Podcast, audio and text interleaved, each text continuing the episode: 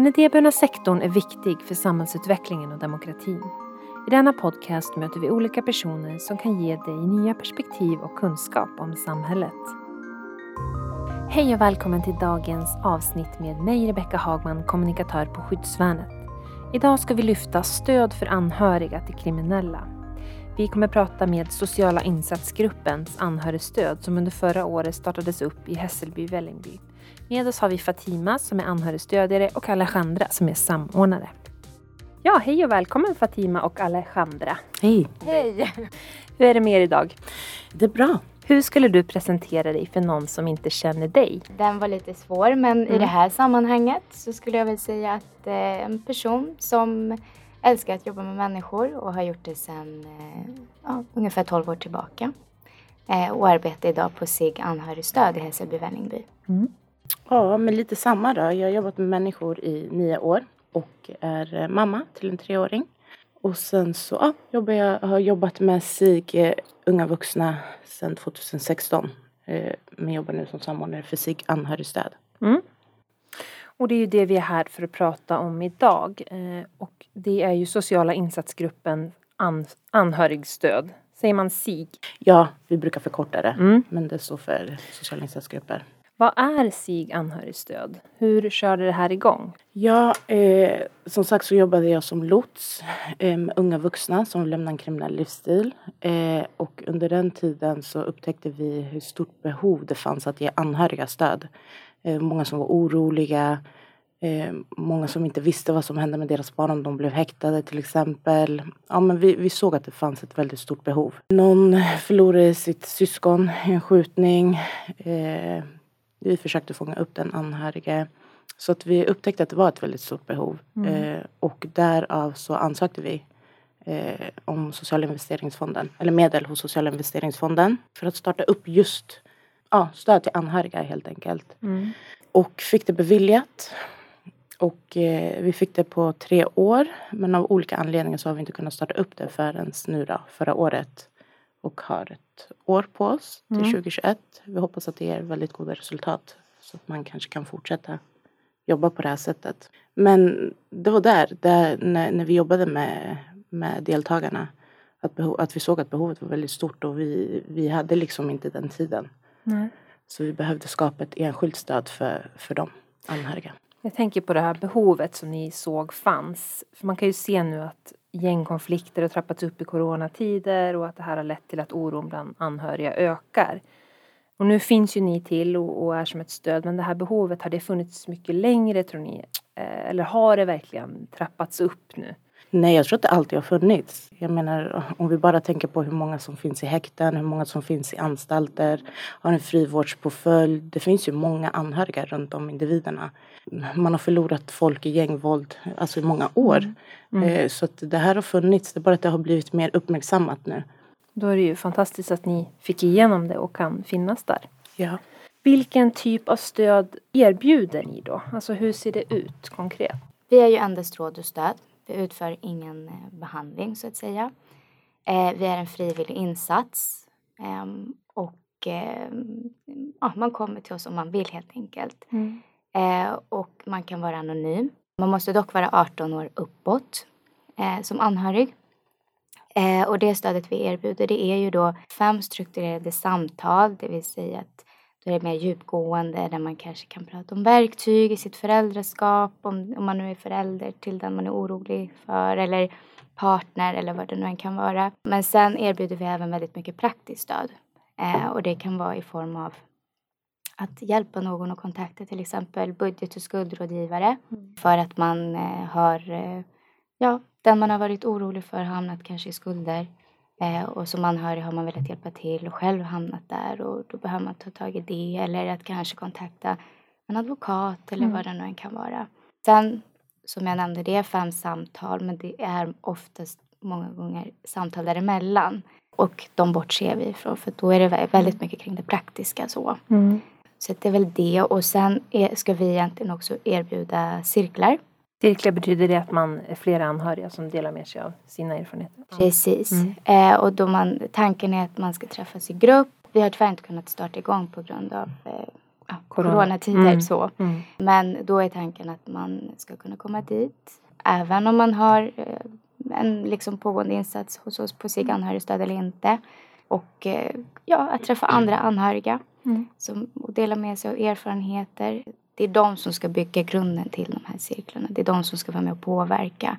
Eh, så det kan vara att lyssna på andra, Mm. att själv få berätta om sin historia. Eh, att kanske bjuda in externa aktörer och prata om till exempel ja, socialtjänsten. Vad är socialtjänsten? Eh, rättigheter, skyldigheter och liknande. Upplever ni att kunskapen är väldigt låg? Alltså att man inte vet särskilt mycket vart man kan hitta information och så? Ja, verkligen. Mm. Det här är en målgrupp som det finns väldigt mycket tabu kring det här ämnet. Mm. Och eh, väldigt många gånger i de här situationerna så vet man inte riktigt vart man ska vända sig. På kommunerna kanske de förväntar sig att Nej, du, du ska söka stöd hos oss. Men om inte man vet vad som finns Mm. så är det väldigt svårt.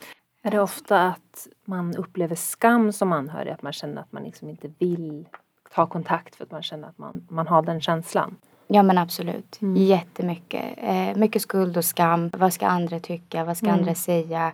Eh, man kanske har hört det. Liksom, man har levt kanske det här som anhörig i flera år och hört från andra runt omkring hur dålig förälder man kanske är. Mm. Eller andra liknande saker. Och sen också att bemöta fördomar när man träffar eh, myndigheter också. Vill du lägga till någonting där Alexandra? Eh, nej, men jag håller med. Och sen så är det väl att man är så ensam i den här situationen. Eh, man har ingen att bolla de här tankarna med. Och för eh, upplever vi att, att det är bra med de här stödcirklarna. Där Mm. man kan möta andra i samma situation. Mm. Eh, och stärka varandra i det. Vi får hoppas att ni kan köra igång med det nu när sommaren kommer och det kanske blir lite lättare att ses Ja, också. verkligen.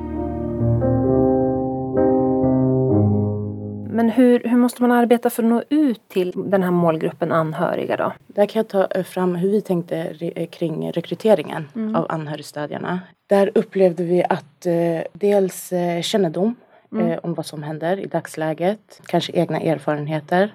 Men också hur viktigt det här med språk är och kunna möta de här i Mm. olika språk, kunna ge stödet i olika språk.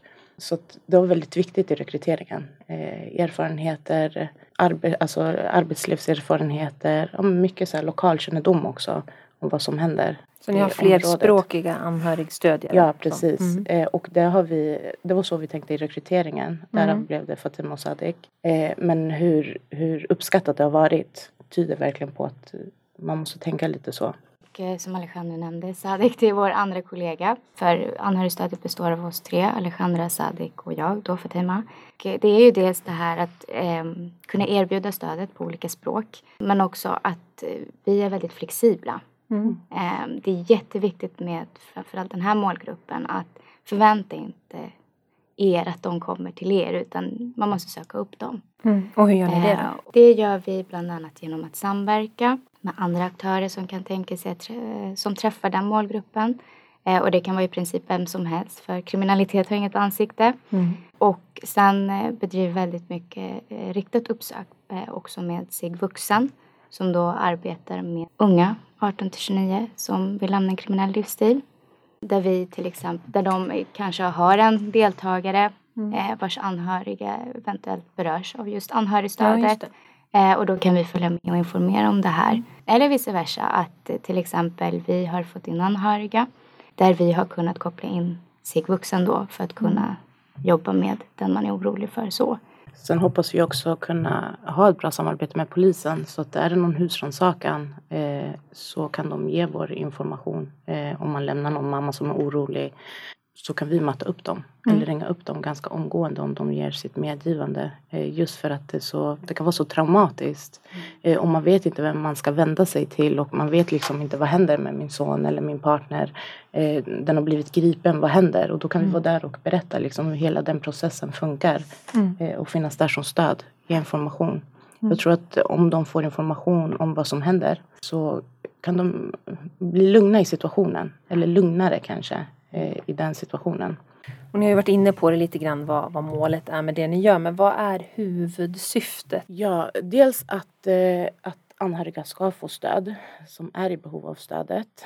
Mycket att de ska må bättre i sitt mående. Men vi, vi ser också att, att det kan ge ett förebyggande, alltså att det kan eh, förebygga att yngre syskon hamnar i, i, i det här. Men även att vi har märkt också att vi fångar upp målgruppen eh, via de anhöriga som motiverar sina barn, till exempel partners.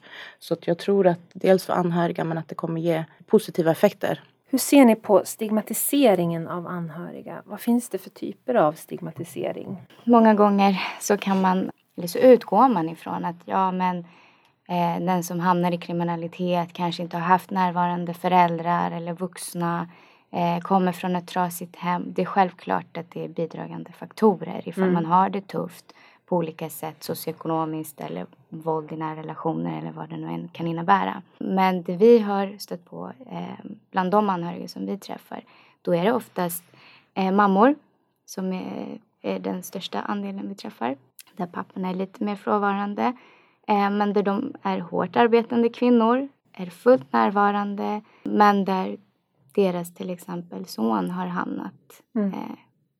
Eh, på glid. Liksom. Så att det, det, finns en ganska skev bild om jag får säga så. Och just det här skuld och skam. Mm. Eh, att man tror att ja, men det är de som har varit den bidragande faktorn. Att de har mm. eh, gjort så att de kan utföra de här kriminella handlingarna eller liknande. Och så är det inte. Ja, jag tänker också att många gånger så omedvetet, eh, omedvetet eh, möjliggör man att personen i fråga kanske fortsätter eh, med brott. Men jag tror att många gånger, inte alla, nu, nu, nu pratar vi liksom. Mm. Men att det många gånger kanske har att göra med att man är rädd att en son ska bli skjuten eller ens partner ska bli skjuten så att man försöker skydda dem. Och att man, man liksom inte ser att man kanske möjliggör. Eh, och där vill vi komma in och om hjälpa båda parterna mm. eh, och kanske belysa att, att fortsätter man så här så kanske det ja, ger en dålig effekt helt enkelt. Mm. Eh, men jag tror att många många omedvetna om att de möjliggör det. Mm. Eh, och att det inte är deras, det är inte det de vill göra egentligen. Utan de vill skydda sina mm. nära och kära. Så det är så man ska bryta det här mönstret. Att ni kommer in och ger information och, och visar hur, hur verkligheten kan vara. Ja men stötta dem mm. i det. Mm. Eh, och kanske att det kanske blir tydligt för dem också. Mm. Eh, då. Ja och sen tänker jag också att det här är inte bara alltså, ansvar åt ena hållet. Det här är allas ansvar. Det ligger inte bara i hemmet utan det är skolans ansvar, andra vuxna runt omkring. Mm. Eh, om vi kollar i, i, dagens samhälle så finns det inte sammanhang för dessa ungdomar. Kanske finns fritidsgårdar upp tills man är, om ens det är 14, då är man fortfarande tillräckligt okej okay med att gå till mm. fritidsgården men därefter, då är det inte så coolt. Det är inte anpassat för de lite äldre. Eh, och sen har vi just den här målgruppen som hamnar mellan stolarna som är ungefär 15, 16 upp till kanske 25. Mm. Vad händer med dem? Och jag tror att det är där alla eh, bör agera. Mm. Och främst våra politiker och alla andra yrkesverksamma. Att skapa de här sammanhangen. Annars är det väldigt svårt mm. att inte bli påverkad av den miljön man bor i eller av de vännerna runt omkring eller det man ser. Och det, och det är någonting som vi verkligen vill trycka på. Att mm. det är alla tillsammans, inte så dels att skapa de här sammanhangen och inte prata över huvudet på målgruppen utan prata med dem. Mm. Låt dem föra sin talan. Mm. Eh, för det är ganska vanligt att man pratar om dem och inte med dem. Mm. Så det är en del. Men sen också att nu är vi de första ute i Sverige där det ligger under kommunalt regi. Och det här ska inte behöva vara kopplat enbart till Hässelby Vällingby utan det här ska kunna erbjudas alla delar av Sverige och mm. inte bara kopplat till ideella sektorn för där finns det väldigt många aktörer som jobbar med den här frågan sedan lång mm. tid tillbaka. Um, men som inte har uppmärksammats. Uh, och det ska inte heller enbart vila på dem. För att vi är bara människor och vi tar slut om inte man får hjälp. Uh, så att det här, vårt mål är att det här ska finnas överallt i Sverige.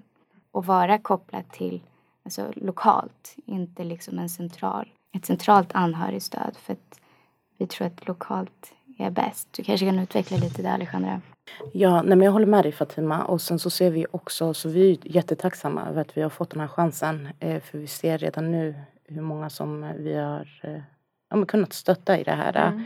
Eh, men vi ser också vikten av att samarbeta för ingenting utesluter det andra. Eh, till exempel om någon har familjebehandling. Vi tänker liksom inte att vi ska ta över det utan att vi ska vara ett, en tillgång eh, i det och att vi kompletterar varandra med mm. olika erfarenheter. Eh, men också lyfta de här, eh, det finns många mammor som skrikit sig hesa och eh, kämpar och, och engagerar sig.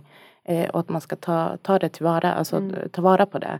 Eh, för det finns väldigt många goda krafter där ute eh, som vill samverka, som vill samarbeta, som, som vill få stopp på det här. Mm. De förlorar sina barn i skjutningar. Så att vi behöver liksom agera tillsammans. Och, ja, vi tänker lokalt, dels för att, vi kan, för att vi kan vara så flexibla, för att vi ser vad som händer lokalt. Till slut så känner de igen oss och till slut kommer de själva fram det vi har märkt är att de, alltså det, det är brist på kunskap, alltså man vet inte vad man har rättighet till, man vet inte vem man ska ringa. Till slut så orkar man inte ringa för att man blir liksom eh, hänvisad till andra personer. Eh, och därför tycker vi att det är viktigt att vi kan ha det här, att vi själva söker mm. upp dem, att vi kan ringa till dem om de, om de inte känner att de orkar göra det. Jag tror att alla vill att det här ska upphöra. De här skjutningarna, eh, man förlorar sina anhöriga, eh, man känner sig otrygg, mm. man är orolig, vad kan hända mitt barn? Eh, den, är, den håller inte på med kriminalitet, mm. kan den bli skjuten? Alltså det finns ju jättemycket oroligheter överallt. Mm. Eh, och eh, jag tror att med anhörigstöd, som jag sa tidigare, att det liksom ger ringar på vatten. Eh, och att ja, samarbete Ja, det, det, det är liksom vinster i samhället. Ja. Eh, folk börjar känna sig trygga kanske. Eh, folk börjar engagera sig. De goda krafterna kommer fram och det, det är mycket starkare tänker jag. Du nämnde där med att ni redan kunde se eh, att det ger effekt och ni har nått många. Men hur utvärderar ni arbetet? Hur ser ni hur det går och hur många som ni har nått? Ja, alltså vi får ju hjälp av Sociala investeringsfonden med att utvärdera. vi valde vi valde att inte komplicera eh, eh, utvärderingen utan vi valde eh, att använda oss av en skattningsformulär, eh, ORS, som vi ställer de anhöriga i början av samtalen där man går igenom fyra punkter, om jag inte minns fel, fyra eller fem punkter. Mm. Eh, där man frågar hur är, det, hur är livet som helhet? Eh, hur mår du i relation till jobbet, till vänner, till familjen? Hur ser det ut? Hur mår du mm. i olika livsområden? Och då ställer man de frågorna i början och sen i slutet när man har haft en del samtal så ställer man den igen. Och där kan man se, har måendet blivit bättre av att man har fått information, av att man vet vilka rättigheter man har, av att bara få samtala med någon som lyssnar. Eh, det kan vi se när vi ställer den här typen av frågor. Det kan också vara att det blir värre men det kan vara för att man kanske inser hur, hur, hur dåligt man faktiskt mår. Eh, och att man behöver kanske professionell hjälp, man kanske behöver behandling. Men där ser man liksom. Och där kan vi också se hur många vi fångar upp via de anhöriga.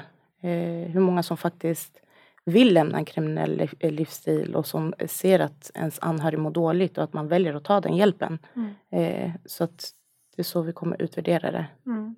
Sen kan jag tänka mig att det finns ett stort mörkertal och att det är väldigt svårt att mäta verkligen, också. Verkligen, det, Exakt. Jag det är tror en utmaning. Ja, jag tror att det inte förrän nu vi kanske för en statistik. Mm. Men om man tänker hur många som sitter på häkten, anstalt, mm. eh, hur många som eh, har förlorat någon i en skjutning. Eh, då är det väldigt, väldigt många. Sen vill jag också lägga till att eh, man behöver, alltså, att, att kunna kontakta oss gäller inte enbart om den man är orolig för redan befinner sig i kriminalitet. Det kan endast handla om en oro. Det mm. behöver inte finnas liksom, någon tydlig bild av att nu har den hamnat där. Ja, eh, så att det här är också förebyggande. Mm. Eh, så. Och eh, utifrån det här eh, du nämnde Alejandra om just statistik som vi för och att vi skattar. Eh, vi för ingen dokumentation. Den här statistiken vi för, den, där är de anhöriga kodade. Så att, och det är ganska viktigt för oss att framföra mm. för det finns en väldigt stor rädsla och okunskap bland människor ute i samhället kring myndigheter och hur mm. man arbetar. Mm. Och framförallt mot socialtjänsten att socialtjänsten tar våra barn. Mm. Eh, och det är någonting vi, vi vill komma ifrån. Så. Så det skapar en trygghet så att man får vara helt anonym? Mm. Ja, mm. precis. Mm. Eh, framförallt nu i början tänker vi. Mm. Mm. Ja, så vill vi bryta den här fördomen man har kring socialtjänsten eh, eh och polisen i många fall. Vi vill ju liksom att de ska få tillfälle att träffa. Ja, men vi tänker på de här eh, cirklarna. Mm. Vi vill ju bjuda in kanske ja, polisen som får berätta där anhöriga får ställa frågor. Vad är det som händer? Varför lämnar ni lägenheten så här? Och mm. vad, att, det, alltså att, att det är ett forum för dialog helt enkelt och bryta alla fördomar som finns. Ni var inne också lite på det här med att samarbeta och det, det viktigheten i det. Hur kan man samarbeta med andra aktörer som redan finns till för utsatta målgrupper i samhället? Men vi samarbetar ju med Brottsofferjouren. Ja. Eh, de var med i ansökan. Mm. Eh, så de har en kontaktperson som jobbar 25 procent. Och där är väl tanken att eh, de, de finns ju stöd för brottsoffer. Men de ska också kunna ge stöd till anhöriga. Att man ska kunna ringa in. Och där är det oftast att man som anhörig kanske inte ser sig som ett brottsoffer. Eh, men där, där vi vill kunna hänvisa till dem eh, för att de har den kompetensen. Ja, att jobba uppsökande, det mm. gör vi jättemycket. Eh, och eh, där vi försöker kontakta olika eh, aktörer. Eh, vi samarbetar med bland annat Skyddsvärnet, och, ja, processkedjan, BUFF väldigt mycket eftersom att Eh, vi enbart kan erbjuda det här stödet för 18 plus. Mm. Eh, och då vill vi inte heller missa de som är minderåriga och tanken där är då att kunna slussa dem vidare till bland annat mm. BUFF. Men sen också liksom familjebehandlarna kanske i kommunen och andra inom socialtjänsten, polisen. Att liksom, lite det Alejandra var inne på, att det ena utesluter inte det andra utan mm vi kan komplettera varandra och jobba på de olika delarna men tillsammans och på mm. så sätt kan man nå de här långsiktiga resultaten. Vi går vidare till varför gör ni det ni gör då? Vad är det som driver dig i ditt arbete? Jag har alltid sedan liten eh, haft en vilja att hjälpa människor, eller att stötta människor.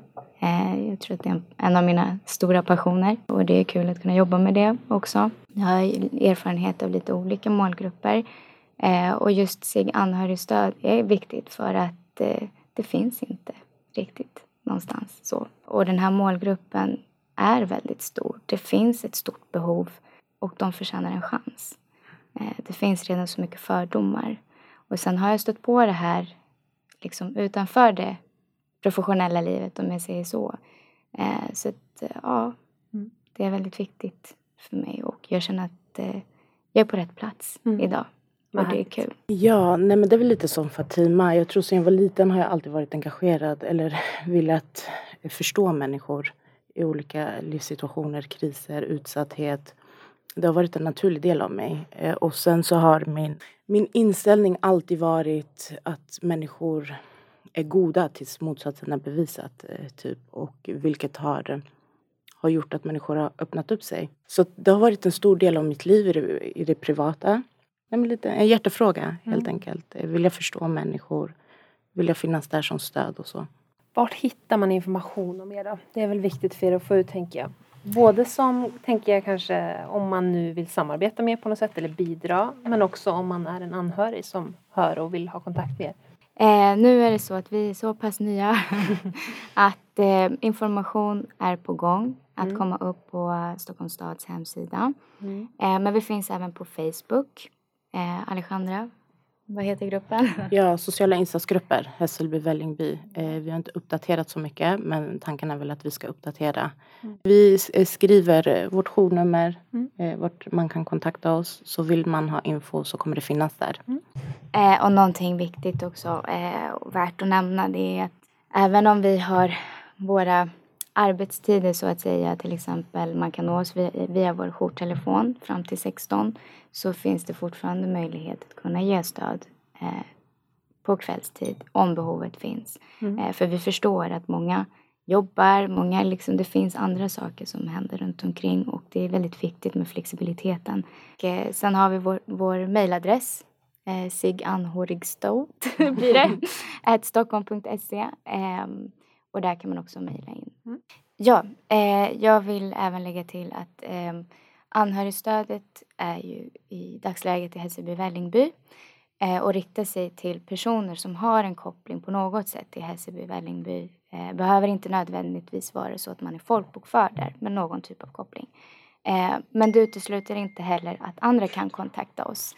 Eh, det kan, man kan fortfarande höra av sig till oss och så ser vi till att lotsa vidare den personen eller de personerna till rätt instanser och vi släpper inte tills den kontakten är etablerad.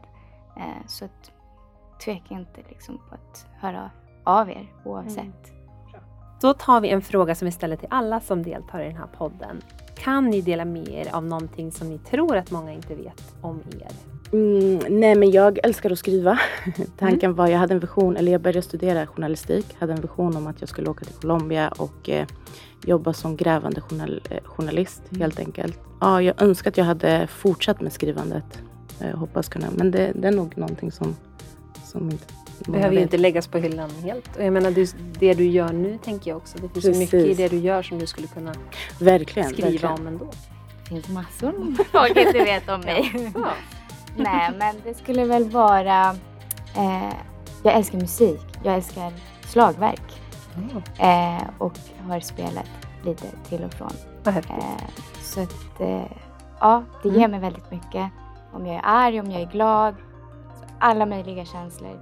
Eh, och jag tror faktiskt att det vore bra om alla fick hålla på med slagverk. Verkligen. Ett förslag på aktivitet kanske till Precis. att eh, göra. Mm. Ja. Mm. Men då vill jag säga stort tack för att ni kom hit och delade med er om, eh, ja, av er kunskap och information. Tack för att vi fick komma. Ja, verkligen. Tack.